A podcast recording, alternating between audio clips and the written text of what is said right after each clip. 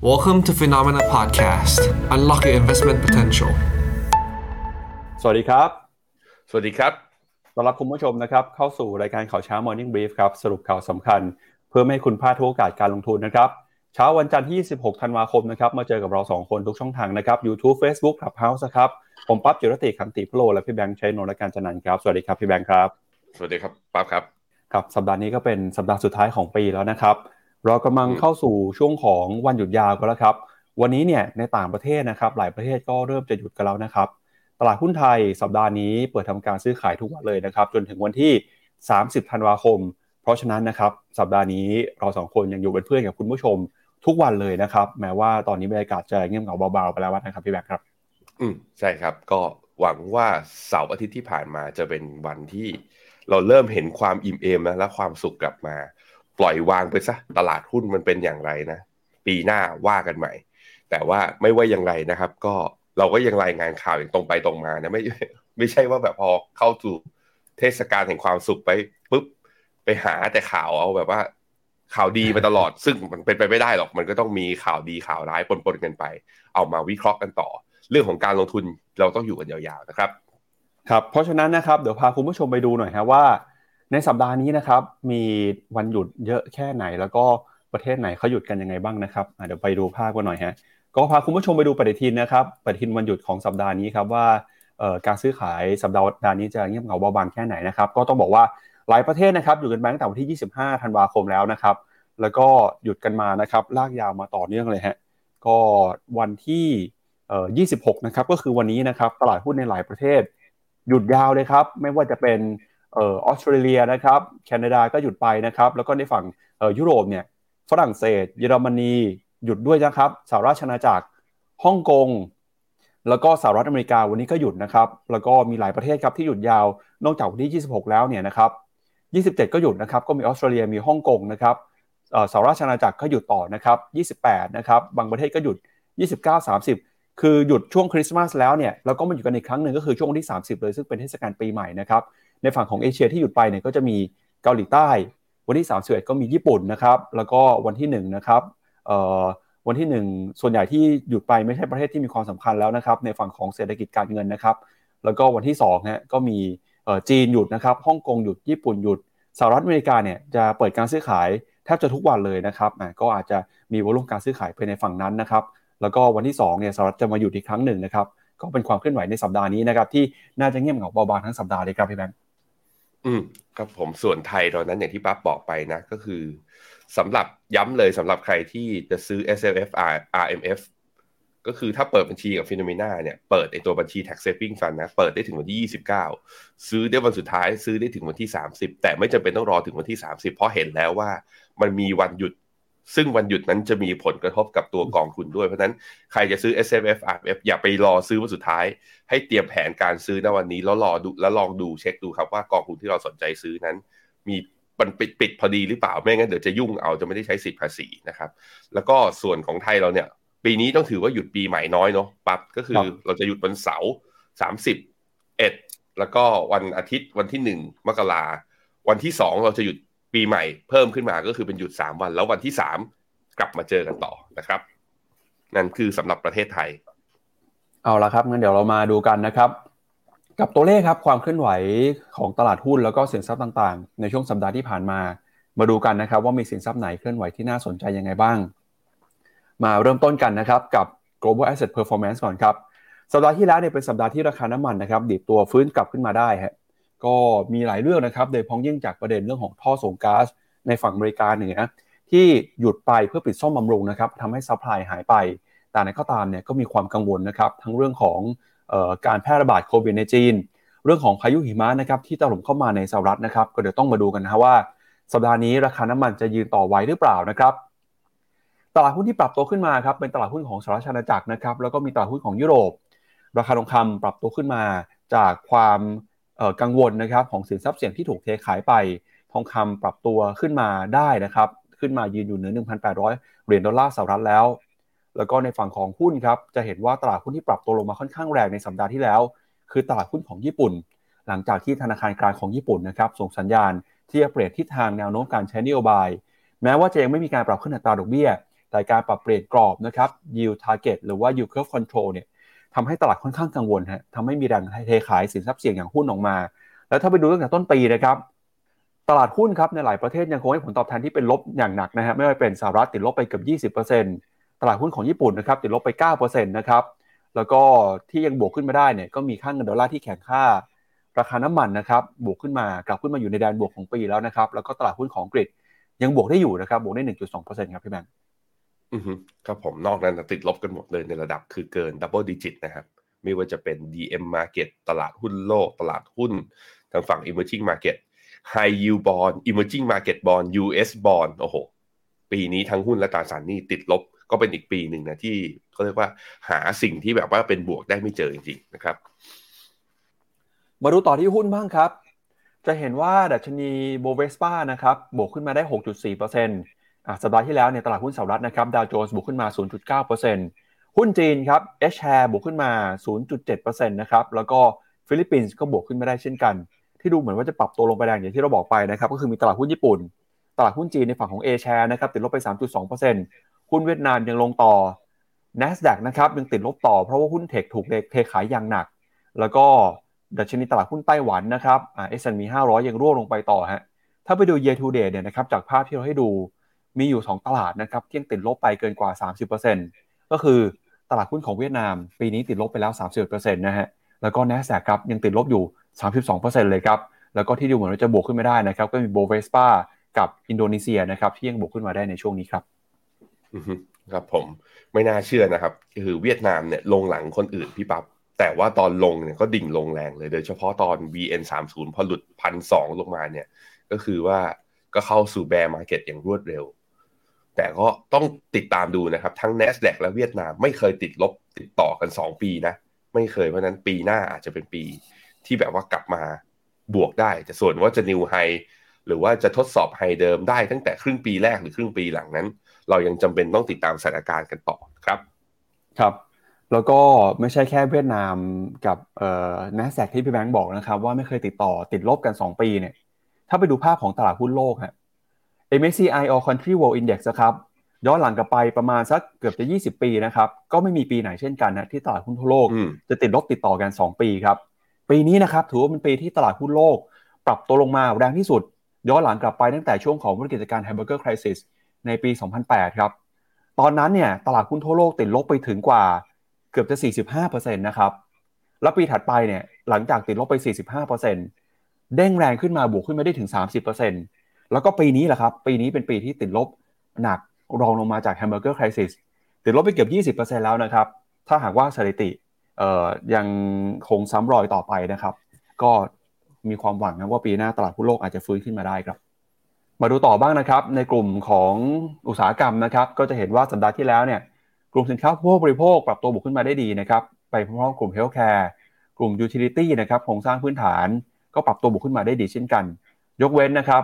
กลุ่ม consumer discretionary ครับที่ติดลบไป 3.1% real estate นะครับปรับตัวลงไป กลุ่ม finance กลุ่ม IT ก็ยังลบๆอยู่นะครับ อันนี้เป็นความเคลื่อนไหวของ sector ในสหรัฐครับ มาดูต่อนะครับที่ equity performance บ้างครับ ก็จะเห็นว่าในกลุ่มทีมการลงทุนนะครับ ไม่ว่าจะเป็น world momentum value index แล้วก็ large cap นะครับ growth ก็ยังอยู่ในแดนลบอยู่นะฮะ ที่บวกขึ้นมาได้มี 2 กลุ่มก็คือ world momentum กับ world value index นะครับที่บวกขึ้นไม่ได้ แต่ถ้าไปดูตั้งแต่ต้นปีเนี่ยโหทุกสไตล์การลงทุนเนี่ยติดลบกันหมดเลยนะครับพี่แบงค์ครับผมโดยสไตล์การลงทุนที่ติดลบน้อยที่สุดนี่ก็คือกลุ่ม value นะโดยตัวส่วนตัวที่ลงแรงที่สุดนั้นก็คือกลุ่ม small cap กลุ่ม small cap เนี่ยลบไปถึง 29.6%ก็สะท้อนให้เห็นแหละ หุ้นอะไรที่เป็น growth style หุ้นอะไรที่แบบว่า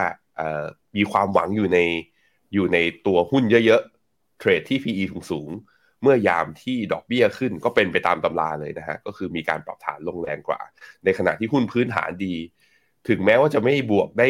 แบบว่าส่วนตลาดได้ แต่ตอนปรับฐานนั้นก็ถือว่ามีความทนทาน มีภูมิคุ้มกันทำให้ปรับฐานเบากว่าคนอื่น ค่อนข้างเยอะทีเดียวเกินครึ่งทีเดียวปั๊บครับไปดูธีมการลงทุนหน่อยนะฮะสัปดาห์ที่แล้วทุกธีมเลยครับก็ยังติดลบอยู่นะครับไม่ว่าเป็น Clean Energy Global Luxury นะครับ กลุ่ม Cloud Semiconductor Cyber Security Blockchain นนะครับ Bitcoin ก็ยังลงต่อเนื่องนะครับ ก็ทำให้ทุกกลุ่มฮะ e-sport เองก็ยังร่วงลงไปอยู่นะครับ ก็ปีนี้ถ้าไปดูในฝั่งของ thematic เนี่ย ดูไม่ค่อยสดใสนะครับ โดยพ้องยิ่งบล็อกเชนนี่ปรับลงมาแรงเลยครับ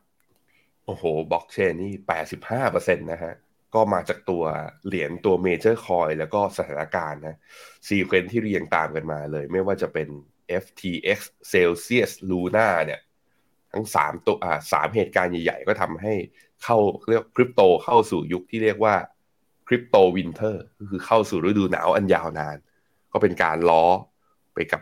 ตัวซีรีส์ของ Game of Thrones นะ ต้องมาดูกันฮะ อย่าปี 2024 นู่นเนี่ย กว่าจะเข้าถึงเขาเรียกว่าอ่ากว่าจะเข้าสู่รอบที่อาจจะคริปโตนะเขา นักวิจารนักวิจารณ์นักวิเคราะห์เขาบอกว่ากว่าที่จะกลับมาเป็นบูมาเก็ตอีกรอบหนึ่งอาจจะต้องรอปีหน้าอาจจะยังไม่ใช่ แต่ผมดูแล้วลงราคาตัวแถวเนี้ยเราก็เห็นแล้วว่ามันลงมาได้ไม่เยอะก็ให้กำลังใจทุกคนนะที่ถือกองทุนที่วิ่งเข้าไปลงทุนในบล็อกเชน หรือแม้แต่กระทั่งคนที่ลงทุนในคริปโตโดยตรงก็ตามนะครับ ครับไปดูต่อนะครับนอกจากทีมติกแล้วครับ จะมีความเคลื่อนไหวนะครับในกองรีดเองเนี่ยกองรีดปีนี้ก็ปรับตัวกันลงมานะครับ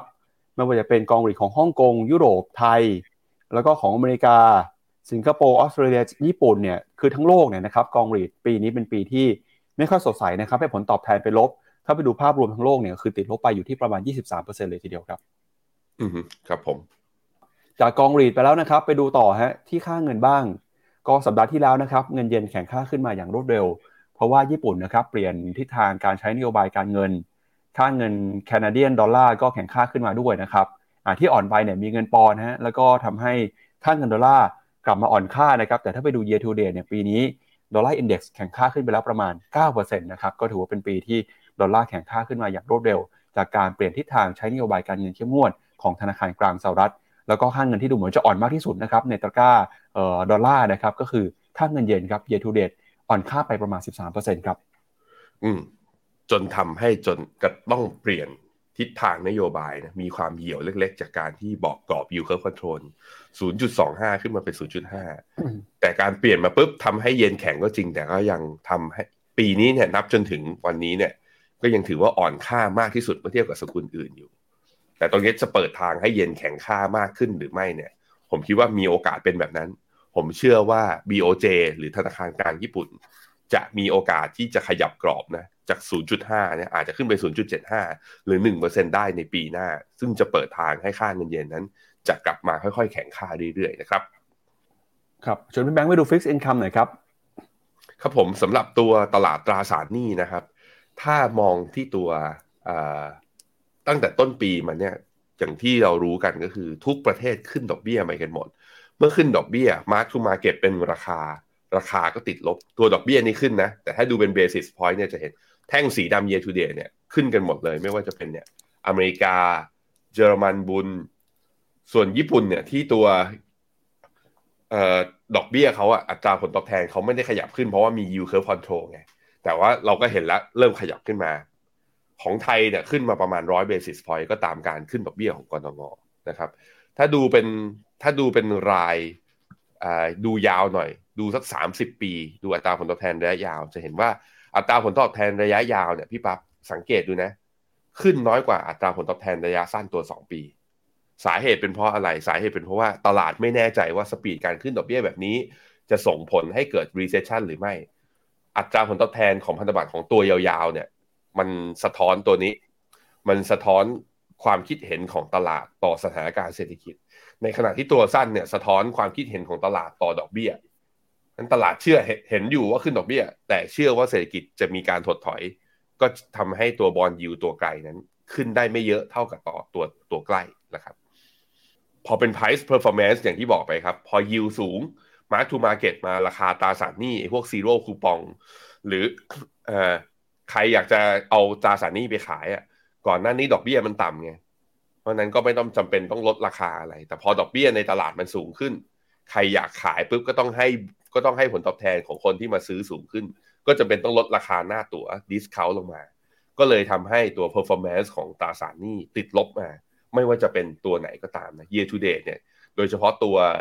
EM sovereign bonds ก็คือตลาดตราสารหนี้ตลาดเกิดใหม่เนี่ยปีนี้ลบถึง 17%ทีเดียว ไม่น้อยทีเดียวนะฮะอะแล้วก็สำหรับใครนะใครนะครับที่วางแผนจะซื้อกองทุนลดหย่อนภาษีนะครับในปีนี้ฮะ สำหรับฟิโนเมนานะครับเราจะเปิดคุณผู้ชมเนี่ยสามารถเปิดบัญชีสร้างแผนนะครับคือถ้าเกิดจะลดหย่อนใช้สิทธิ์ปีนี้นะครับต้องทำภายในวันที่ 29 ธันวาครับคือจะเปิดได้จริงๆเปิดได้ทุกวันถึงปีหน้าเลยครับแต่ถ้าเกิดอยากใช้สิทธิ์ปีนี้นะครับต้องเปิดให้ทันภายใน 29 ธันวา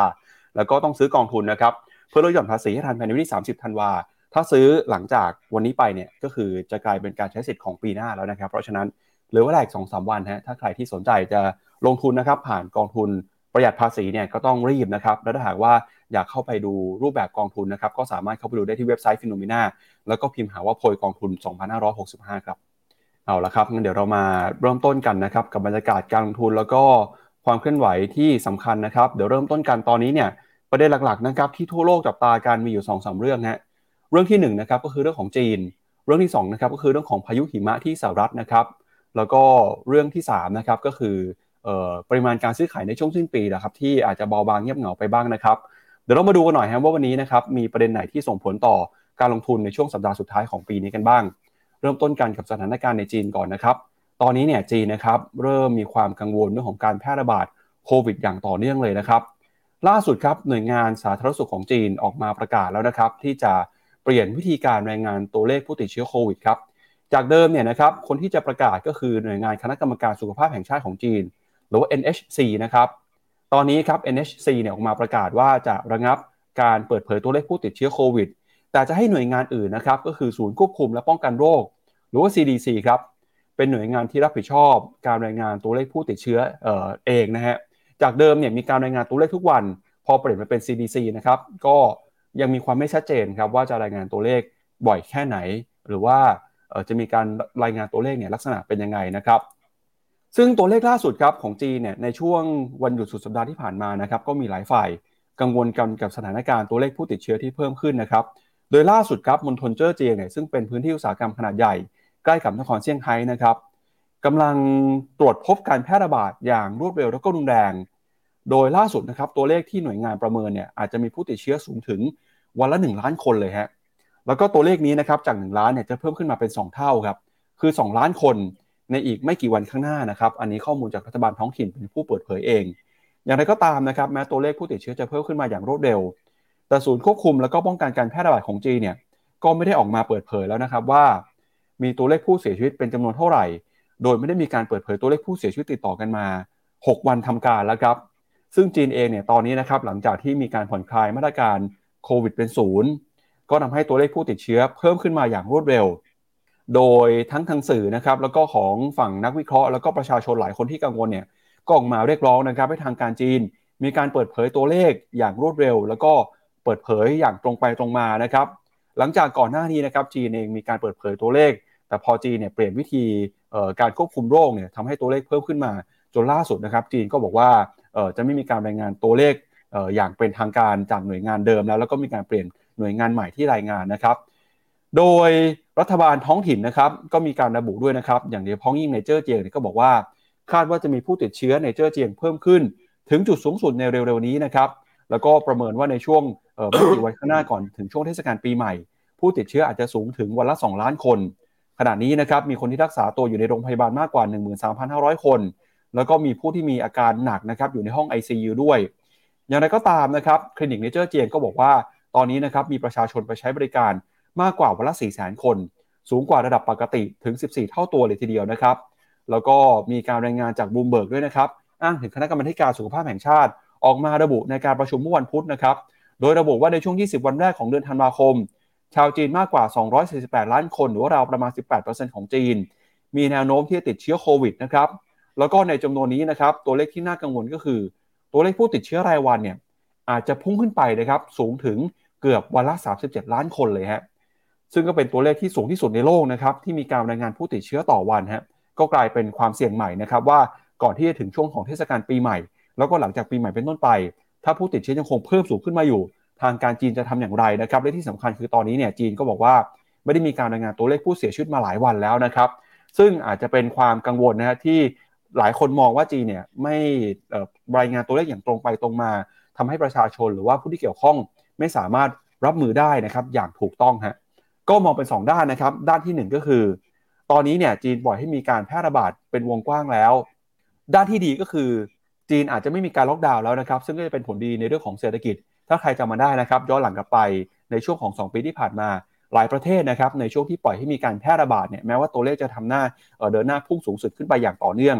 แต่เศรษฐกิจนะครับยังคงเติบโต แล้วก็ตลาดหุ้นนะครับยังคงปรับตัวขึ้นมาได้ดี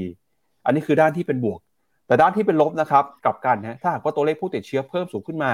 จนจีนบอกว่าไม่สามารถรับได้แล้ว กลับมาล็อกดาวน์อีกรอบหนึ่ง อันนี้จะกลายเป็นความเสี่ยงครั้งใหญ่นะครับที่ทำให้เศรษฐกิจแล้วก็ตลาดหุ้นหยุดชะงักงันกันไปอีกรอบหนึ่งครับพี่แบงค์อืมครับผมเขาบอกว่าตอนนี้โรงพยาบาลในเมืองใหญ่ ๆ ของจีนนะไม่ว่าจะปักกิ่งเซี่ยงไฮ้เนี่ยเอาตรงๆคือเตียงที่เป็น ICU นะเต็มไปแล้ว เข้าสู่วิกฤตไปแล้วนะฮะเพราะฉะนั้นมันไม่ใช่แค่ คือถึงจะบอกว่าโรคตัวไวรัสโควิดเนี่ย อัตราการเสียชีวิตน้อย แต่ถ้ารักษาไม่ทันแล้ว แล้วมันลงปอดไปเนี่ย พอมีอาการหนักจำเป็นต้องใช้เครื่องช่วยหายใจ ถ้ามีไม่เพียงพออัตราการเสียชีวิตก็อาจจะสูงขึ้น ตอนนี้ในถ้าดูตามข่าวข้างในเองก็เราเริ่มเห็น มีการไปถ่ายคลิปวิดีโอตามโรงพยาบาลต่างๆ ว่ามีผู้ป่วยจำนวนเยอะมากขนาดไหน ซึ่งต้องบอกว่าคลิปที่ผมดูประมาณ2องสามคลิปแหละที่เขาถ่ายตัวโรงพยาบาล ข้างในมณฑลทางตอนใต้ของจีนกับข้างในตัวที่ปักกิ่งเองเนี่ย คนที่นอนที่เตียง ICU ส่วนใหญ่เป็นผู้สูงอายุ คือดูก็รู้ว่าอายุไม่ต่ำกว่าแบบว่า70-80อะกันทั้งหมด ซึ่งตรงนี้คือสิ่งที่ต้องรับมือแล้วผมคิดว่าทางการจีนกำลังพยายามปิดบังตัวเลขผู้เสียชีวิตเรื่องนี้หรือเปล่า อันนี้ก็อาจจะกลายเป็นประเด็นนะ กลับมาเป็นประเด็นในการต่อรองทางการทูตหลังจากนี้ไป เมื่อจีนไปเจรจาแล้วคุยกับคนอื่นที่ฟื้นความสัมพันธ์ในแง่เศรษฐกิจ อเมริกาจะใช้จุดนี้กลับมาแล้วคือเลือกมาต่อรองกับจีนมากขึ้นหรือเปล่า จีนเองพยายามเปิดประเทศ แต่เปิดในวันที่ตัวเองไม่พร้อมแบบนี้ ผมคิดว่าน่ากลัวเหมือนกันในเรื่องของตัวเลขผู้เสียชีวิต แต่อย่างที่ป้าบอกไปครับ เราเห็นสถิติย้อนหลังในอดีตกันมาหมดแล้วย้ำนะ คือ รายการเราไม่ได้เชียร์ให้จีนเปิดประเทศแต่อย่างใดคือจริง ๆ แล้วชีวิตผู้คนก็สำคัญ แต่สถิติย้อนหลังมันบอกมาแล้วครับว่าประเทศไหนที่ถึงแม้เจอวิกฤต แต่ถ้าไม่ได้มีการเปิดเมืองนั้น ตลาดหุ้นดูจะคือดูจะชอบ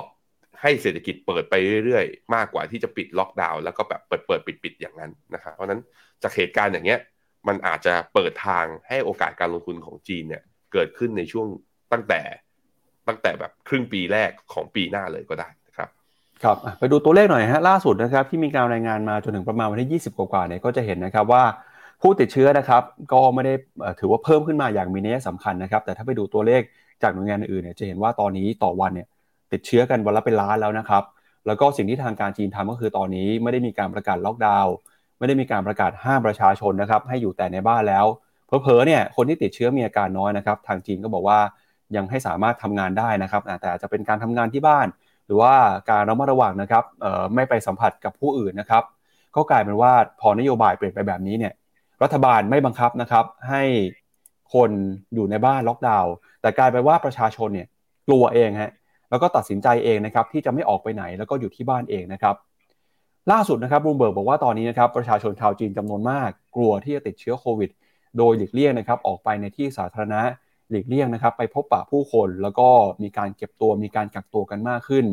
ถึงขนาดนะครับที่จะทำให้เศรษฐกิจของเดือนธันวาคม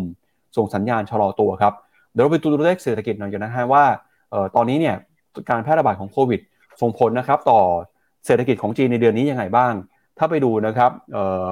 Bloomberg Economics นะครับ activity ในจีน ตอนนี้เราก็จะเห็นว่าระดับการขยายตัวของเศรษฐกิจเนี่ยชะลอลงมานะครับอยู่ในระดับ3นะก็คือเออเห็นการชะลอตัวลงมาเติบโตช้าลงแล้วก็ถึงขั้นติดลบในบางกิจกรรมเลยนะครับ ถ้าไปดูเรื่องของการบริโภคในภาคเอกชนนะครับ เราก็จะเห็นว่าในเมืองใหญ่ๆครับไม่ว่าจะเป็นเซี่ยงไฮ้ปักกิ่งนะครับ การบริโภคเนี่ยชะลอตัวลงมาอย่างชัดเจนเลยครับไม่ว่าจะเป็น ยอดค้าปลีกนะครับยอดขายสินค้าต่างๆ แล้วก็หลังจากที่เผชิญการล็อกดาวน์เนี่ยนะครับก็การบริโภคของประชาชนชะลอตัวลงมาเรื่อยๆนะครับถ้าไปดูข้อมูลล่าสุดของเดือนพฤศจิกายนนะครับยอดค้าปลีกของจีนตอนนี้ติดลบอยู่ที่ 5.9%โดยพ้องยิ่งนะครับในเซี่ยงไฮ้เนี่ยติดลบไป 3.9%แล้วก็ในปักกิ่งฮะปรับตัวลงไปสูงถึง 17.6%แม้ว่าจะยังไม่มีการล็อกดาวน์ทั่วประเทศนะครับ แต่ตอนนี้ความเชื่อมั่นของผู้บริโภค การบริโภคภาคเอกชน ชะลอตัวลงมาเทียบเท่ากับเหมือนที่จีนมีการประกาศล็อกดาวน์แล้วครับครับผม ไปดูต่อนะครับ แล้วสินค้าแล้วก็ยอดขายกิจกรรมอื่นๆ เป็นยังไงบ้าง การส่งออกไปเกาหลีนะครับ ก็ชะลอตัวลงมาติดลบไป 10กว่าเปอร์เซ็นต์ตัวเลขเงินเฟ้อนะครับของภาคโรงงานอุตสาหกรรม ติดลบเช่นกันนะครับ ตัวเลขยอดขายบ้านอสังหาริมทรัพย์ ปรับตัวลงไปฮะติดลบไปเกือบจะ 40%เลยนะครับ ยอดขายรถยนต์ก็ปรับตัวลดลงไปกว่า 20%เช่นกันครับ อะเราไปดูต่อนะครับ แล้วเรื่องของเหล็กเป็นยังไงบ้างฮะคือผลผลิตเหล็กนะครับเป็นหนึ่งตัวชี้วัดฮะเพราะว่าโรงงานอุตสาหกรรมเนี่ยมีการใช้เหล็กเป็นจำนวนมากนะครับ มีการผลิตมีการเอาเหล็กไปแปรรูปเป็นสินค้าอื่น การผลิตเหล็กเนี่ยก็เป็นหนึ่งในตัวชี้วัดนะครับ ว่าโรงงานกลับมาดำเนินกิจการกันได้ปกติหรือเปล่าเราก็จะเห็นนะครับว่าตอนนี้ผลผลิตของเหล็กในโรงงานอุตสาหกรรมจีน ติดลบไป 3.4%นะครับในเดือนพฤศจิกายน พอออแม้ว่า ตัวเลขเนี่ยจะติดลบไปนะครับ แต่ปรากฏว่าสต็อกเนี่ยไม่ได้ลดลงไปฮะแปลว่าอะไรแปลว่าโรงงานอาจจะหยุดทำการกันมากขึ้นนะครับ สต็อกเหล็กในคลังก็เลยเพิ่มมากขึ้นครับพี่แบงค์ครับผม ซึ่งไม่ได้แปลว่าคือ คือถ้ากลับมาเปิดเมืองเดี๋ยวสต็อกมันก็จะลดลง แล้วก็กลับมาดำเนินการผลิตได้นะครับไปดูต่อครับ แล้วในฝั่งของผู้ประกอบการนะครับบริษัทห้างร้านต่างๆ มีความเชื่อมั่นแค่ไหน จะเห็นว่าไม่ว่าจะเป็น on shore off shore นะครับตอนนี้เดี๋ยวจะมีความเชื่อมั่นเนี่ยปรับตัวลงมาอย่างชัดเจนเลยฮะ แล้วก็จะเห็นว่าในสินค้าต่างๆนะครับที่เป็นตัวสะท้อนความเชื่อมั่นเนี่ยก็จะเห็นราคาปรับปรุงเปลี่ยนแปลงพันผัวนะครับ ตอนนี้ก็สะท้อนว่าความกังวลในเศรษฐกิจจริงเนี่ยอาจจะมีการปรับตัวลงไป แต่ในฝั่งของโลกการลงทุนการเก็งกำไรนะครับ ตลาดกลับไม่ได้ลงมาแรงเหมือนเหมือนความกังวลในเรื่องของเศรษฐกิจจริงฮะก็รอดูนะครับว่านักทุนอาจจะมองว่าสัญญาณนี้เป็นสัญญาณที่ดีก็ได้ เพราะว่าจีนไม่ล็อกดาวน์เศรษฐกิจเนี่ยแม้จะมีผู้ติดเชื้อนะครับ แต่ โอกาสการลงทุนอาจจะรออยู่ข้างหน้านะครับตลาดก็เลยไม่ได้ปรับตัวลงมาแรงมากๆครับพี่แบงค์แล้วก็ไปดูต่อนะครับแล้วตลาดหุ้นจีนเนี่ยกับ GDP เป็นยังไงบ้างบรูมเบิร์กประเมินครับปีนี้เศรษฐกิจจีนจะเติบโต 4.9%อ่อ4.8%นะครับปีหน้าเติบโต 4.9%นะจะเห็นว่าตัวเลข 2 ปียังคงต่ำกว่า 5%นะครับแล้วตลาดหุ้นจีนเป็นยังไงบ้างครับเดี๋ยวไปดูมูลค่าหน่อยนะครับเดี๋ยวก่อนดูมูลค่าไปดูบรรยากาศเช้านี้หน่อยครับว่าหุ้นจีนหุ้นฮ่องกงนะครับ การซื้อขายบรรยากาศเนี่ยเห็นอะไรที่น่าสนใจบ้าง ก็ดูจากตารางเนี่ยนะครับ วันนี้ครับตลาดหุ้นในฝั่งของจีนกับฮ่องกงนะครับ วันที่ 26ฮะที่ปิดไปเนี่ยในเอเชียก็มีสิงคโปร์นะครับ จีนกับฮ่องกงยังเอาฮ่องกงปิดไปนะครับ ตลาดหุ้นจีนเปิดการซื้อขายอยู่เดี๋ยวไปดูตลาดหุ้นจีนนะครับพี่แบงค์ครับผมอะมาที่อ๋อผมลืมแชร์จอโทษทีครับทุกครับ วันนี้นะครับฮ่องกงมาเลเซียนะครับสิงคโปร์ถ้าเป็นตลาดหุ้นในเอเชียวันนี้ยังปิดอยู่นะครับเนื่องจากเป็นวันบ็อกซิ่งเดย์นะครับวันเปิดกล่องของขวัญนนะครับ แต่แต่เมื่อวันศุกร์ที่ผ่านมาตลาดหุ้นห่างห่างเซ็งนะลบ 0.44 ก็คือยังไม่ผ่านเส้นค่าเฉลี่ย 200 วันนะครับในขณะที่ CSI 300 เนี่ยเมื่อวันศุกร์เนี่ยลบอยู่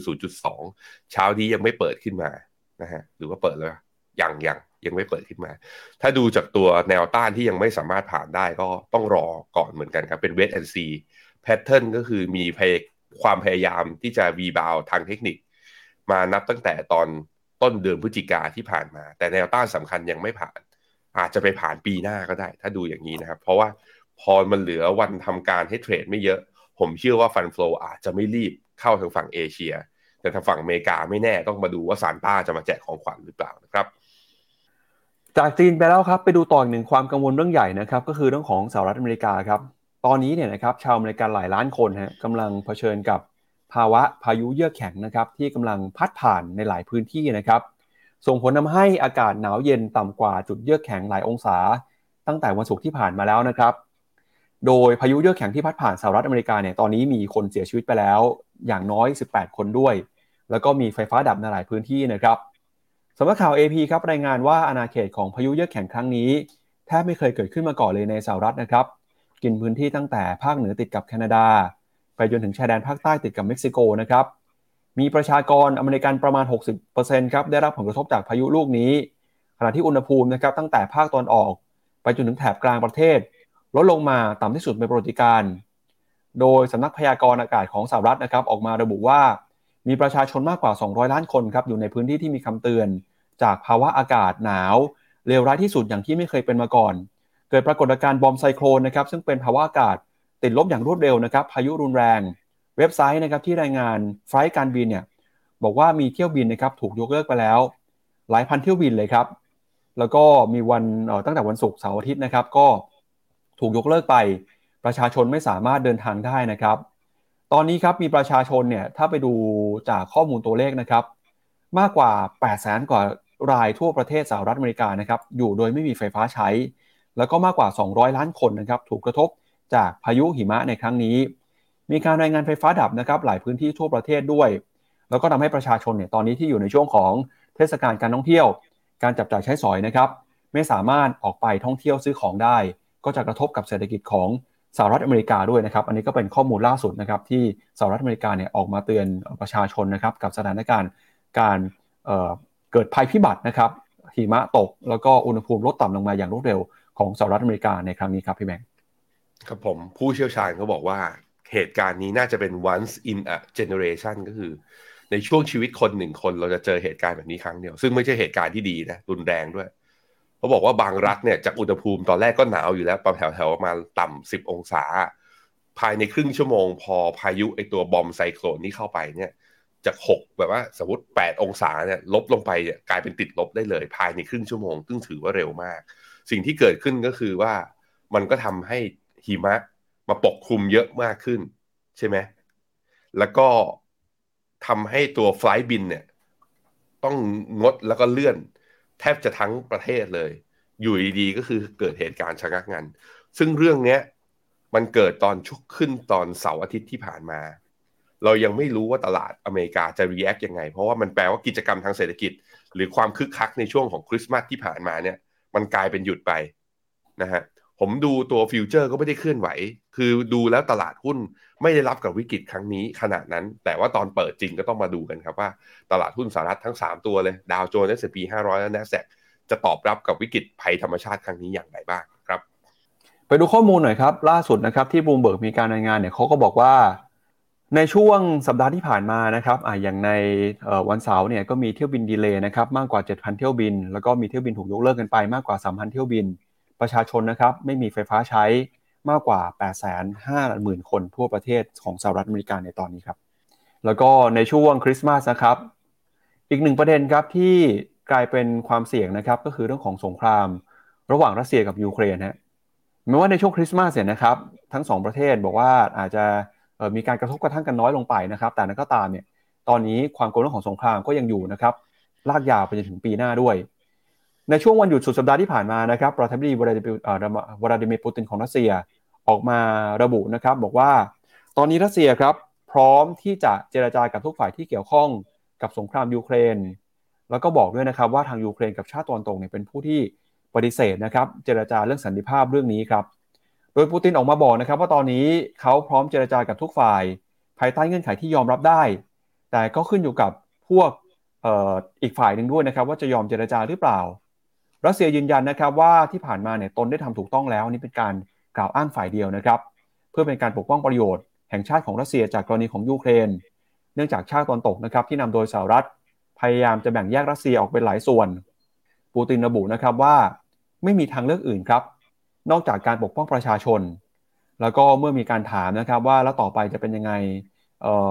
ความขัดแย้งจะก้าวไปสู่ระดับอันตรายหรือเปล่า ปูตินก็บอกว่าเรื่องนี้เนี่ยอาจจะไม่ได้คิดว่าอันตรายมากไปกว่านี้มากนักนะครับ โดยก่อนหน้านี้นะครับในฝั่งของ CA ของสหรัฐอเมริกาให้สัมภาษณ์บอกว่าความขัดแย้งส่วนใหญ่เนี่ยจะสามารถยุติได้ต้องเกิดจากการเจรจา แต่ตอนนี้นะครับ CA ก็ประเมินแล้วว่าทางรัสเซียเนี่ยไม่ได้มีความจริงใจนะครับที่อยากจะเจรจายุติสงครามในครั้งนี้นะครับก็จะเป็นความเสี่ยงสำคัญที่กระทบต่อเศรษฐกิจโลก แล้วก็ปัญหาภูมิทัศน์ในปีหน้า แล้วก็ในช่วงวันหยุดที่ผ่านมานะครับ พระสันตะปาปาฟรานซิสก็มีการเทศนาต่อคริสตศาสนิกชนออกมาระบุนะครับ โดยตรัสถึงสงครามในยูเครนบอกว่าเป็นเรื่องที่ไร้เหตุผลนะครับ แล้วก็อยากจะเรียกร้องให้ยุติสงครามในครั้งนี้ให้ทั่วโลกร่วมใจร่วมมือกันต่อสู้นะครับ เพื่อสร้างสันติภาพ แล้วก็ยุติความหิวโหยนะครับ โดยการสู้รบเนี่ยไม่ควรจะเกิดขึ้น อาวุธเดียวที่มีคืออาหารนะควรจะเอาอาหารเนี่ยไปเป็นเครื่องมือในการแก้ไขปัญหาความหิวโหยให้กับผู้คนทั่วโลกครับพี่แบงค์ครับผม พร้อมเจรจากับยูเครนเพื่อยุติสงครามจริง บอกอย่างนี้ปุ๊บคำถามคือภายในเมื่อไหร่สามเดือนหกเดือนหรือหนึ่งสัปดาห์ ถ้าเจรจามาจริง ถามว่าแล้วจะเกิดอะไรกับ react อะไรกับมุมมองของการลงทุนบ้าง จริง ๆ ตลาดเนี่ย ถ้าไปดูที่ราคาน้ำมันมาดูที่หน้าจอผมนะ ตัว WTI เนี่ยคือลงมาทำจุดต่ำสุดของปี อะ ต่ำสุดของปีนี้ ตั้งแต่วันที่9ธันวา คือมันมองได้มุมหนึ่งไหม อันนี้เป็นคำถามเฉยๆว่า ตลาดรู้อยู่แล้วว่ามันจะไม่มีการคืบหน้าหรือว่าความตึงเครียดระหว่างรัสเซียกับยูเครนจะไม่เพิ่มขึ้นมากกว่านี้ มันจึงทำให้ราคาน้ำมันนั้นลดลงมานั้นผมถ้าถ้าถ้าตีความแบบนี้แปลแปลว่าตลาด price in เรื่องการเจรจาไปก่อนหน้าที่ปูตินจะมีออกประกาศออกมาแล้วนั้นผมคิดว่าถ้าเป็นอย่างนั้นนะ มีการเจรจากันจริง น้ำมันก็ไม่ร่วงลงไปมากกว่านี้แล้วมันจะร่วงลงหรือว่าจะเพิ่มขึ้น กลายเป็นว่าตลาดจะไปโฟกัสที่ว่ากิจกรรมทางเศรษฐกิจในปีหน้าจะเพิ่มขึ้น ก็คือดีมาเนี่ยมีจะมากขึ้นหรือลดลง เมื่อเทียบกับปี 2022 ซึ่งดีมาจะมากขึ้นหรือลดลงอยู่ที่ใคร ดูที่ว่า recession จะเกิดหรือเปล่า อันนี้คือฝั่งดีมาส่วน supply ตลาดก็จะไป price ก็ก็จะไปวิเคราะห์กันต่อว่า แล้ว OPEC plus มีแนวโน้มจะเพิ่มกำลังการผลิตหรือขยายหรือลดกำลังการผลิตมากกว่า ซึ่ง OPEC plus ก็ในช่วงมิ팅สองครั้งที่ผ่านมาชัดเจนเลยนะปั๊บว่ายังไงก็ไม่เพิ่ม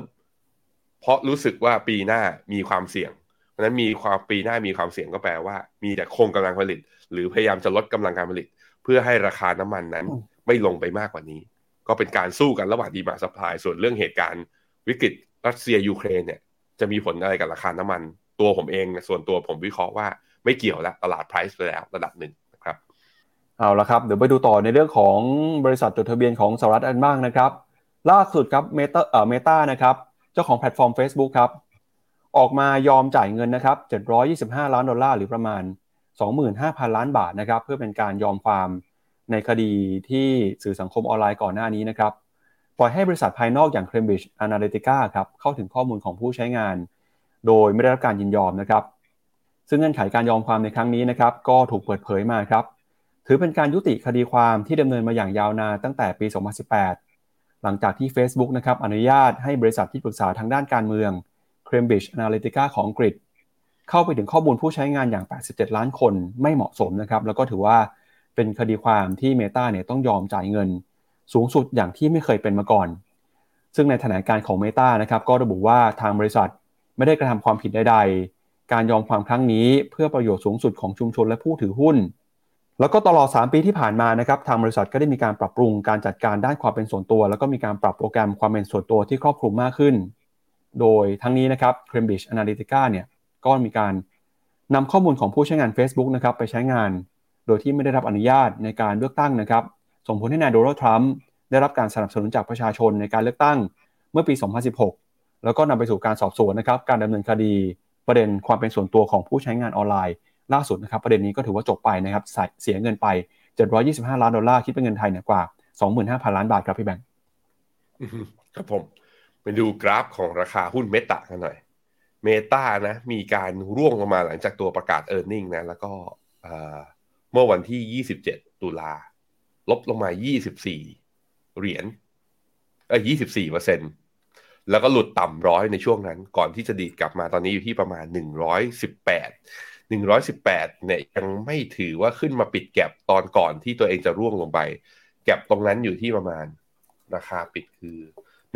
129.8 ตอนนี้ 118 ก็แปลว่าเหลืออีกประมาณ 11 เหรียญนะฮะ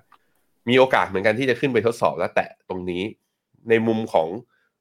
ผมคิดว่าตลาดจะงงๆกับเรื่องนี้คือว่า ดีแล้วที่ยอมความกัน แต่พอมาจ่าย จ่ายค่าเรียกว่า จ่ายค่ายุติคดีเนี่ย ในจำนวนเงินที่สูง ตลาดก็อาจจะคิดว่า อืม ดูแบบเสียรู้ไปสักหน่อย เพราะฉะนั้นผมคิดว่าถึงชนถึงชนแล้วก็ขึ้นมาทะลุแถวๆประมาณสักร้อยยี่สิบเจ็ดร้อยี่สิบแปดเนี่ย การจะผ่านขึ้นไป อาจจะจำเป็นต้องต้องรองงบไปก่อน ซึ่งจริงๆ แล้วก็ไม่นานนะเหลืออีกสองเหลืออีกสัปดาห์เดียวก็ข้ามเข้าสู่ปีใหม่ ปีใหม่ปุ๊บอีกสองสามสัปดาห์ข้างหน้าปุ๊บเดี๋ยวเมตาแล้วก็เหล่าพวกพวกในแฟงแมนเนี่ย ก็จะทยอยประกาศผลการดำเนินงานของไตรมาสสี่นี้ออกมา ซึ่งเราจะเห็นงบปีของพวกหุ้นบิ๊กเทคทั้งหมด ผมคิดว่าตรงจุดนั้นจะเป็นจุดที่น่าสนใจว่า จะเป็นจุดเริ่มต้นของการขึ้นรอบใหม่ของพวกหุ้น Big Tech ได้หรือเปล่านะครับ ไปดูกันต่อนะครับกับคุณอีลอนมัสก์บ้างครับ สัปดาห์ที่แล้วนะครับเรารายงานกันไปบอกว่าอีลอนมัสก์จะมีการเทขายหุ้นเทสลาออกมานะครับทำให้ราคาหุ้นปรับตัวลงมาทำจุดต่ำสุดใหม่ของปีนะครับแล้วก็ล่าสุดเนี่ยเขาออกมา แสดงความคิดเห็นฮะโดยออกมาเตือนนักลงทุนนะครับ บอกว่าไม่ควรใช้บัญชี margin นะครับในการซื้อขายแล้วก็บอกว่าไม่ควร short หุ้นด้วยนะครับ ในช่วงนี้เขาบอกว่าการทำแบบนี้เนี่ยจะมีโอกาสเพิ่มความเสี่ยงนะครับทำให้ตลาดเกิด panic sell หรือว่าเกิด mass panic ความกังวลความตื่นตระหนกครั้งใหญ่เลยนะครับ โดยในช่วงต้นปีที่ผ่านมาครับอีลอนมัสก์ซึ่งเป็นประธานเจ้าหน้าที่บริหารของเท s l a นะครับมีการใช้เงินหลายพันล้านดอลลาร์นะครับเข้าไปซื้อ Twitter ในราคา 44,000 ล้านดอลลาร์ ทำให้บริษัทเนี่ยต้องแบกรับหนี้นะครับกว่า 13,000 ล้านดอลลาร์ครับสำนักข่าวบลูมเบิร์กรายงานบอกว่าบรรดาวาณิชธนกิจของอีลอนมัสครับกำลังจะพิจารณา เปลี่ยนหนี้ดอกเบี้ยสูงบางส่วน ไปเป็น Margin Loan นะครับที่มีหุ้นเท s l a เป็นหลักทรัพย์ค้ำประกัน ซึ่งมัสเองจะต้องชำระคืนบางส่วนเเป็นการส่วนตัวนะครับ นอกจากนี้นะครับอีลอนมัสก็ยังมีการเทขายหุ้นของเท s l a ไปมากกว่า 40,000 ล้านดอลลาร์ซึ่งก็ถือเป็นความเคลื่อนไหวนะครับที่มีส่วนผลักดัน ทำให้ราคาหุ้นเนี่ยปรับตัวลงมาทำจุดต่ำสุดของปี หลังจากการขายล่าสุดนะครับอีลอนมัสออกมาให้สัญญาเมื่อสัปดาห์ที่แล้วบอกว่า จะหยุดขายหุ้นครับ พร้อมกับเสริมด้วยนะครับว่าการหยุดชั่วคราวอาจจะใช้เวลาคือไม่ขายหุ้นเลยเนี่ยไปอีกจากนี้ 2 ปีเลยนะครับ หรือว่ามากกว่านั้นเพื่อเป็นการย้ำนะครับ ว่าเขาจะดูแลแล้วก็ทำงานอย่างดีที่สุดนะครับ โดยก่อนนี้เขาออกมาเตือนเช่นกันบอกว่าเศรษฐกิจเนี่ยมีความเสี่ยงเข้าสู่ภาวะถดถอย แล้วก็การชะลอตัวของเศรษฐกิจเนี่ยอาจจะเทียบเท่ากับ ช่วงที่มีการแพร่ระบาดของช่วงที่มีเกิดวิกฤตการณ์ไฮเบอร์เกอร์คริสิสเลยนะครับเดือนพฤศจิกายนที่ผ่านมาครับรูมเบิร์กรายงานบอกว่าทันทีที่อีลอนมัสเข้าไปกุมอำนาจ Twitter นะครับก็ทำให้บริษัทปั่นป่วนนะครับแล้วก็ในช่วงนั้นเนี่ยราคาหุ้นของเทสลาก็ปรับตัวลงมาด้วยนะครับช่วงนี้ครับตลาดหุ้นสหรัฐมีความผันผวน หุ้นเทคถูกขาย หุ้นเทสลามีแรงขายมาอย่างหนักอีลอนมัสก็พยายามทำทุกวิถีทาง ที่จะเรียกความเชื่อมั่นกลับคืนมาครับพี่แบงค์ครับผม มีข่าวเช้านี้ ผมดูจากรอยเตอร์นะเขาบอกว่า โรงงาน Gigafactory ที่จีนเนี่ย จะมีการหยุดกำลังการผลิตในช่วงปีใหม่นี้ โดย cut ไอตัว production เนี่ยประมาณ 30%ในตัว Tesla Model Y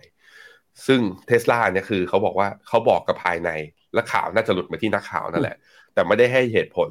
ซึ่งเหตุผลส่วนหนึ่งที่นักข่าวเขาวิเคราะห์กันเขาก็บอกว่า มันเริ่มมีเขาเรียกว่าพนักงานเนี่ยเริ่ม feel sick ก็คือว่าเริ่มรู้สึกป่วย น่าจะมาจากอาการโควิด แล้วอาจจะทำให้คือเกิดการระบาด ก็เลยมีหยุดกำลังการผลิตบางส่วน อันนี้ต้องมารอดูกัน ตรงนี้จะมีผลกระทบถึงการส่งมอบผู้ที่จองเทสลาไว้ก่อนหน้านี้หรือเปล่า เพราะว่าคือเทสลาที่เราซื้อกันเนี่ย ที่เพิ่งจะมีการเปิดตัวในประเทศไทยไปเนี่ยส่งมาจากจีนนะ ส่งมาจากจีน แล้วพอมีการหยุดกำลังการผลิตอย่างนี้ เดี๋ยวต้องมาดูครับว่าจะมีดีเลย์หรือเปล่า ใครที่จองไว้นะ เดี๋ยวรอรับการติดต่อจากตัวเทสลาเขาดูอีกทีหนึ่ง ไปดูที่ราคาหุ้นเทสลานะครับ มาที่หน้าจอผมเทสลาตอนนี้ทำนิวโลห้าสิบสองวีคโลแล้ว อยู่ที่ร้อยยี่สิบเอ็ดอ่าโลเขาอยู่ที่ร้อยยี่สิบเอ็ดจุดศูนย์สองก็ซึ่งก็คือราคาโลจุดต่ำสุดของเมื่อวันศุกร์ก่อนที่จะดีดกลับมาปิดที่ร้อยยี่สิบสามเหรียญแต่ก็ถึงถือว่ายังปิดอยู่ที่ระดับที่ค่อนข้างต่ำทีเดียว ราคานี้ไม่เคยเห็นมาก่อนนับตั้งแต่ย้อนกลับไปวันที่24กันยาปี2020ดูจาก pattern แล้วน่ากลัวนะ น่ากลัวคือเป็นขาลงค่อนข้างชัดเจน แล้วการดิ่งลงหลังจากตอนที่หลุดประมาณ160ตรงนี้ภาพคล้ายๆตอนที่เวียดนามดิ่งแล้วหลุดพันสองอะก็คือว่าเป็นขาลงที่เป็น panic sell อะลงแบบนี้คือถ้าไม่มีสัญญาณแท่งเขียวคือลงได้ไหลลงเรื่อยๆเลยเพราะนั้นจำเป็นต้องระมัดระวัง แต่ขาที่เป็น contrarian คือชาวสวนก็อาจจะบอกว่าโห RSI ที่ระดับตอนนี้นะ RSI ของ Tesla อยู่ที่ 19.85 ย้อนกลับไป RSI ที่ต่ำขนาดนี้นี่ไม่เคยเห็นเหมือนกัน ตอนที่ลงไปตอนปี 2019 ตอนนั้นนะ RSI ลงไปแถวๆ23 ก็ไม่เยอะเท่าตรงนี้ นี่คือ RSI เหมือนจะน่าจะเป็นทำ new low all time low อะคนที่มองว่าโหขายมาขนาดนี้ แล้วควรจะเด้งบ้างก็อาจจะรีบซื้อในตอนนี้ แต่ในมุมผมผมคือใครที่ซื้อมาตลอดทางนี้ แล้วเหลือกระสุนไม่เยอะเนี่ยต้องใจเย็นๆแล้ว เพราะว่าแพทเทิร์นเนี่ยสามารถดิ่งลงได้เยอะ แล้วยิ่งมีข่าวที่ Gigafactory ที่จีนเนี่ย มีการปิดกำลังการผลิตบางส่วนไปเนี่ยน่าจะทำให้ยอดขายของไตรมาสสี่นี้อาจจะไม่ถึงเป้านะครับต้องรอดูครับทวิตเตอร์ของอีลอน มัสก์ออกมาเตือนนะครับว่าบอกว่าการใช้บัญชี margin เนี่ยในการซื้อขายหุ้นนะครับแล้วก็การ short sell เนี่ยอาจจะทำให้ราคาที่แท้จริงของหุ้นนะครับราคาในปัจจุบันเนี่ยห่างจากราคาที่ควรจะเป็นในระยะยาวนะครับก็ช่วงนี้ออกมาพูดบ่อยนะครับเรื่องของการลงทุนเรื่องของหุ้นเรื่องของปัญหาเศรษฐกิจนะครับเขาบอกว่าอันนี้ก็อยู่ภายใต้เงื่อนไขที่เศรษฐกิจมีความเสี่ยงมากขึ้นนะครับ มุมมองของนักวิเคราะห์จากบลูมเบิร์กครับ ตอนนี้ 25 รายคำแนะนำซื้อหุ้นเทสลาราคาปัจจุบัน 123 เหรียญนะครับเป้าหมาย 250 นะครับโอ้ upside นี่ประมาณ1เท่าตัวเลยนะครับ ถือว่าสูงมากสำหรับคนที่เชื่อว่าราคาหุ้นจะไปต่อนะครับ ก็เป็นความเคลื่อนไหวของเทสลาจากมุมมองนักวิเคราะห์ครับพี่แบงค์ไปดูคอมเมนต์คุณผู้ชมบ้างครับ วันนี้คุณผู้ชมเข้ามาพูดคุยเป็นยังไงบ้างครับ คุณบีบอยมีใส่เทสลาไปไม้สุดท้ายหวังว่าอีลอนมัสก์จะไลฟ์อยู่กับป้าวูดตอนนี้จะมากู้สถานการณ์นะ มีแต่คนหวังนะผมหวังให้หา CEO ใหม่ให้ได้เจอนะแล้วก็กลับไปโฟกัสเทสลาสักทีนะครับ ตอนนี้ขา short เทสลาเขาอิ่มเอมเปรมปีกันหมดขา long นี่ คือเหงื่อตกกันหมดทุกคนนะฮะคุณนิติยาถามอีกครั้งหนึ่งนะครับย้ำอีกครั้งหนึ่ง S S F R M F ซื้อได้ถึงวันไหน บนแพลตฟอร์ม FINNOMENA ถ้าคุณเปิดบัญชีแล้วมี tax saving fund ไอ้มี tax saving account อยู่แล้ว ซื้อได้ถึงวันที่สามสิบสามสิบธันวานี้ แต่ถ้าใครยังไม่มีจะเปิดบัญชีตัว tax saving นะต้องเปิดก่อนวันที่ยี่สิบเก้าจะเปิด tax saving ได้ก่อนวันที่ยี่สิบเก้าแปลว่าถ้าไม่มีบัญชีกับ FINNOMENA เลย ควรเปิดเลยตั้งแต่วินาทีนี้ เพราะว่าจะเปิดสองขยักครับก็คือเราจะเปิดแบบเขาเรียก omnibus account เปิดเพื่อซื้อได้ทุกบลจใน account เดียวก่อน แล้วค่อยไปเปิด tax saving fund มันจะสองขยักนะฮะนั้นก็จำเป็นต้องสรุปใหม่เอาใหม่ ผมพูดเองผมยังสับสนเลย ใครที่ไม่เคยมีบัญชี FINNOMENA เลย ต้องเปิดตอนนี้แล้วไปเปิด tax saving วันที่ 29 ซื้อได้ถึง 31 ใครที่มีบัญชี FINNOMENA อยู่แล้ว แต่ไม่มีบัญชี tax saving เปิดให้ได้ภายในวันที่ 29 แล้วซื้อได้ถึงวันที่ 31 ใครที่มีบัญชีกับ FINNOMENA และมี tax saving อยู่แล้ว ซื้อได้เลยตั้งแต่วันนี้ แล้ววันสุดท้ายที่ซื้อได้คือวันที่ 30นะครับคุณ LS ถาม KTILF กับตัว KTW Corp มีแนวโน้มเป็นยังไงบ้าง เมื่อกี้ผมไปให้ดูแล้ว KTILF คือกราฟเส้นสีส้ม ตัว KTW Corp คือเส้นสีน้ำเงิน KTW Corp เนี่ยเป็นคือหุ้นกู้เอกชนมองทั้งโลก ส่วน KTILF เนี่ยเป็นตัว inflation link นะครับ ถามว่าเฮ้ยแล้วเป็นไปได้ไงทำไมตราสารหนี้สองตัวตัวหนึ่งวิ่งขึ้น ตั้งแต่ต้นปีนะตัวหนึ่งวิ่งลง เป็นเพราะว่าพอเงินเฟอ้อมันขึ้นไงความคาดหวังเงินเฟอ้อขึ้น ตัวนี้มันก็ปรับอัตราดอกเบี้ยตามความคาดหวังเงินเฟอ้อแต่ความคาดหวังเงินเฟอ้อ พีคตั้งแต่เดือนสิงหา หลังจากนั้นก็เลยปรับฐานลงตามกัน ถามว่าทั้งสองตัวเป็นยังไง ทั้งสองตัวขึ้นอยู่กับดอกเบี้ยในตลาด ถ้าตัวดอกเบี้ยในตลาดเนี่ยมีแนวโน้มว่าจะเจอจุดสูงสุดแล้วใกล้ลงแล้ว ผมคิดว่าขาลงที่มีมาเนี่ยถ้าของ TIA KTILF ตั้งแต่สิงหาเนี่ยก็จะเริ่มไม่ลงแล้วส่วน W คอมเนี่ยก็จะเห็นว่าค่อนข้างชัดเจนนะก็คือว่าพยายามรีบาวมาก็คือพอตลาดเริ่ม price in ว่าเฟดจะไม่ขึ้นดอกเบี้ยแรงถึงขึ้นดอกเบี้ยนะแต่ขึ้นในอัตราที่น้อยลง ก็เริ่มมีแรงซื้อกลับมา ผมใครที่ถือมาตลอดผมว่าทั้งสองตัวเนี่ยยังถือต่อไปได้แล้ว ไม่ใช่แนวที่จะไปคัดลอสหรือว่าไปขายทิ้ง เพราะว่าดอกเบี้ยใกล้จะเห็นปลายทางแล้วว่าจุดสูงสุดอยู่ที่น่าจะอยู่ภายในครึ่งปีแรกนี่แหละอดทนกันหน่อย คุณพิพัฒน์ก็บอกว่าถึงหน้าหนาวที่ไรชอบเปิดดู The Day After Tomorrow เหตุการณ์ในตัวบอมไซโคลนที่อเมริการอบนี้นี่เขาก็บอกว่าเหมือนเหมือนนะ เหมือนกับในหนังเรื่อง The Day After Tomorrow เลยก็คือ เป็นพายุที่ทำให้อุณหภูมิเนี่ย ตรงศูนย์กลางเนี่ย ลดลงอย่างเฉียบพลันนะครับ คุณสุนิดาบอกว่าอีลอนมัสก์ดูเครียดตั้งแต่ซื้อทวิตเตอร์แล้วแหมคุณบอมไปปีตีความอีลอนบอกไม่ให้คนอื่นขายเพื่อที่ตัวเองจะขาย ก็มองอย่างนั้นได้เนาะเขาแกก็ขายแทบจะมาตลอดทั้งปีเลย คุณมูฟวิ่งถามว่าต้องลงทะเบียนบลจเรื่องใช้สิทธิ์ S F R M F ก่อนสิ้นปีใช่ไหมใช่ถูกต้อง จะซื้อตัวไหนต้องไปลงทะเบียนก่อนสิ้นปีนี้นะครับ ไปดูกันในเรื่องของปีใหม่บ้างนะครับ ก็อีกไม่กี่วันนะครับจะถึงปีใหม่แล้ว หลายคนก็คาดหวังนะครับ ว่าช่วงปีใหม่นี้ กิจกรรมเศรษฐกิจบ้านเราจะค่อยๆคึกคักมากขึ้นนะครับไปดูมุมมองของทททก่อนครับเขาบอกว่าช่วงกิจกรรมส่งท้ายปีเก่าต้อนรับปีใหม่นะครับจะมีเม็ดเงินกระตุ้นการท่องเที่ยวมากกว่า 11,200 ล้านบาท นักท่องเที่ยวนะครับจะมีมากกว่า 3 ล้านคนนะครับ ก็สถานการณ์เริ่มดีขึ้นเรื่อยๆศูนย์วิจัยกสิกรไทยครับบอกว่าเม็ดเงินในช่วงปีใหม่อาจจะสูงถึง 39,000 ล้านบาท ขยายตัว 10%นะครับเมื่อเทียบกับช่วงปีก่อน แล้วก็มีมาตรการกระตุ้นเศรษฐกิจของภาครัฐนะครับที่จะเข้ามาช่วยด้วย นอกจากนี้เนี่ยนะครับจะเห็นว่าประชาชนก็เตรียมการจะจับจ่ายใช้สอย ในช่วงของปีใหม่นะครับหลังจากปีที่ผ่านมาระมัดระวังการใช้จ่ายกัน ขณะที่มหาวิทยาลัยหอการค้าไทยนะครับบอกว่าการใช้จ่ายของประชาชนในช่วงปีใหม่เนี่ยเขาบอกจะสูงถึง1นึ่งแสนล้านเลยนะครับสูงสุดในรอบ 3 ปีฮะโดยประชาชนนะครับจะไปท่องเที่ยวกัน ทั้งในประเทศต่างประเทศ โดยในแสนล้านนี้เนี่ยมีอะไรบ้างนะครับ เลี้ยงสังสรรค์ครับ1 0,000กว่าล้านทำบุญประมาณ 8,000 ล้าน อุปโภคบริโภค 18,000 ล้าน สินค้าคงทน 2,000 กว่าล้าน แล้วก็มีการซื้อสินค้าฟุ่มเฟือยกันด้วยนะครับพี่แบงค์ครับผมโทษทีครับ มาดูตลาดหุ้นไทยกันหน่อยฮะเราไม่ได้พูดถึงเลยเนาะตลาดหุ้นไทยเมื่อวันศุกร์ที่ผ่านมาบวกไม่ถึงหนึ่งจุดนะก็เริ่มเข้ากรอบ sideway แล้วก็เป็นการเทรดต่ำกว่าเส้นค่าเฉลี่ยทุกเส้นด้วย ต่ำกว่าเส้นค่าเฉลี่ย 200 วัน ดู pattern แล้วก็เป็น wait and see คือเป็นสัญญาณรอ ถ้าไปดูที่ค่าเงินบาทนะครับ ค่าเงินบาทตอนนี้อยู่ที่ 34.8 ก็อยู่ในโซนที่กลับมาแข็งค่าอีกครั้งหนึ่ง ถามว่าจะแข็งไม่ได้มากกว่านี้ไหมก็อยู่ที่ตัวค่าเงินดอลลาร์แล้ว ตอนนี้ดอลลาร์ก็อยู่ที่ประมาณ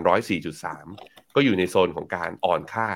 คือดอลลาร์ก็ยังไม่ได้แข็งค่าดีดกลับขึ้นไปยืนเหนือเส้นค่าเฉลี่ย 200 วันได้อีกครั้งหนึ่งเช่นเดียวกันนะครับ เหตุผลที่ดอลลาร์ไม่กลับมาแข็งค่าอีกรอบหนึ่งก็คือ ตลาดเริ่ม price in แล้วแหละว่าดอกเบี้ยของอเมริกาน่าจะขึ้นไม่เยอะ เมื่อเป็นอย่างนั้นก็แปลว่า gap ความกว้างของดอกเบี้ย อาจจะขยับต่อบ้าง เมื่อเทียบกับตัวดอกเบี้ยนโยบายของแต่ละประเทศ หรือว่าของแบงก์ชาติไทยเราเอง แต่ว่าพอมันไม่เยอะมากขึ้นก็แปลว่าดอลลาร์ก็อาจจะเรียกว่ามีผลทำให้ตัวค่าเงินบาทเนี่ยไม่ได้กลับไปอ่อนค่าในช่วงสั้นนะครับ ในแง่ของ PE ครับ S A ตัว Set Index เมื่อเทียบกับหุ้นโลกนะครับ ตอนนี้เราแพงกว่าหุ้นโลกอยู่เล็กน้อย แพงอยู่แค่ประมาณสัก 0.6 บวก 0.6 บวก 0.8 standard deviation ก็ถือว่ากลายเป็นว่าสองสาเดือนที่ผ่าน จริง ๆ เดือนสุดท้ายเนี่ย ที่หุ้นไทยข้ามไปข้ามมาระหว่างเส้นค่าเฉลี่ย 200 วันเนี่ย ในขณะที่หุ้นอเมริกา หุ้นยุโรป หุ้นจีนมีการ rebound ขึ้นมาเนี่ย ก็ทำให้หุ้นโลกดู outperform กว่าหุ้นไทย แล้วก็ PE เขาแพงมากขึ้นมา